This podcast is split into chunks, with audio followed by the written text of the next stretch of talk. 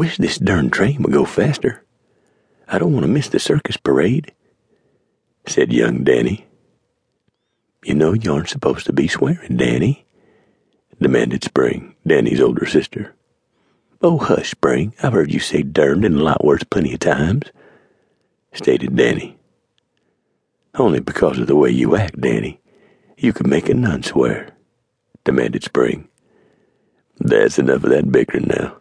Y'all relax and enjoy the trip to Taos. It's not often that a circus comes to town, said Will Cannon. Will Cannon brought Spring and Danny Plowman to the Mora River Ranch near Mora, New Mexico, after their father, Ned Plowman, had been killed by the infamous outlaw Dandy Don Dukes at the Robber's Roost in Wyoming. The Plowman children had lost their mother several years back. Will's brother, Joe Cannon, and his wife, Millie, had taken an immediate liking to Spring and Danny. Spring Plowman's a blond haired, blue eyed beauty. Although Spring's only 16 years old, she could easily pass for a 20 year old woman. When she first arrived at the Mora River Ranch, all the cowboys wanted her to be their sweetie, until they were told she was only 16 years old.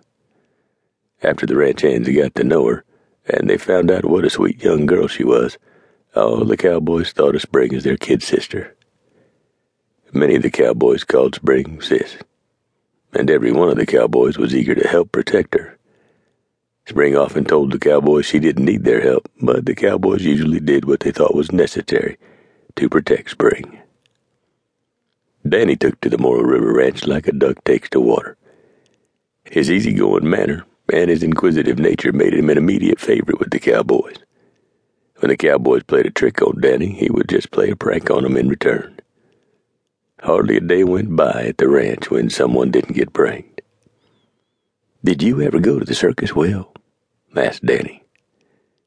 When I was young, the circus came to our town every year, Danny, but I haven't been to the circus or carnival for many years.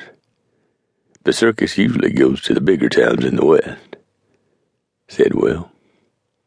Then he pulled the well worn circus flyer that one of the cowboys had given him out of his pocket. Are them real lions and tigers or just somebody wearing a tiger and lion suit? asked Danny. No, they're real animals, Danny, and your flyer says they have an elephant too, said Will. Do you think they pull out the teeth and claws of them big cats? asked Danny. I don't think so, Danny, said Will.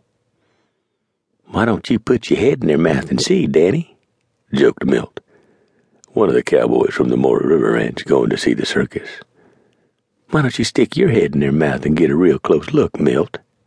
joked Danny.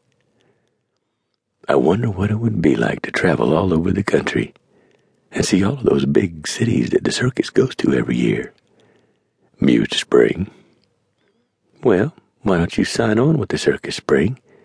You could get some hair from the barber shop and glue it on your chin, and you'd be the bearded circus lady, laughed Danny. One of the three cowboys sitting in the row behind Spring made the mistake of laughing at Danny's joke. Spring gave the three cowboys a hard stare. I really do wish you would run off and join the circus, Danny. You could be the circus midget since you're such a little run. I heard y'all laughing back there. We'll see who's laughing when I forget to make you cowboys a batch of cookies this week, stated Spring. Pete, the tallest of the three cowboys, was quick to answer. No, little sis, not that. It ain't fair that we should suffer with none of your delicious cookies just because dumb old Milt laughed at Danny's lame joke. Me and Dave weren't laughing, not even a little bit, pleaded Pete. I heard all three of you laughing, pouted Spring. Now Dave began to protest. No, Spring, swear it was just Milt, and look here, we'll beat him up for laughing. Pete pulled Milt's cowboy hat down over his eyes, and they tapped Milt lightly on the head. Milt cried out in fake anguish. Danny laughed at the cowboy's antics, but Spring wasn't that impressed. The cowboys had grown accustomed to enjoying some baked treats from Spring every week, usually a cake or some cookies. See, we whooped 'em good, stated Dave. I don't know. I'll have to think about it, teased Spring. Do you want us to make Milt get down on his hands and knees and beg you for forgiveness, Spring? asked Pete.